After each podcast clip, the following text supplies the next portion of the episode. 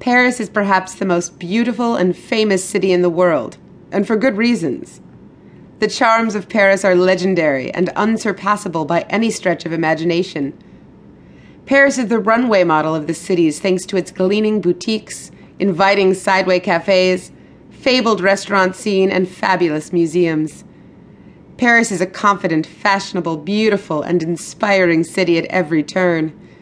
If you are traveling to Paris for the first time, you may also like to visit the top tour attractions, like Eiffel Tower, the Louvre Museum, and Notre Dame. But you should never miss the opportunity to explore the less known wonders of this magnificent city.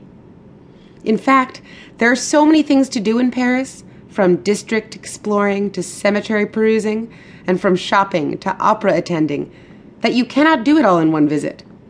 Therefore, experts recommend that you make a list of places to watch and tour Paris on your own terms.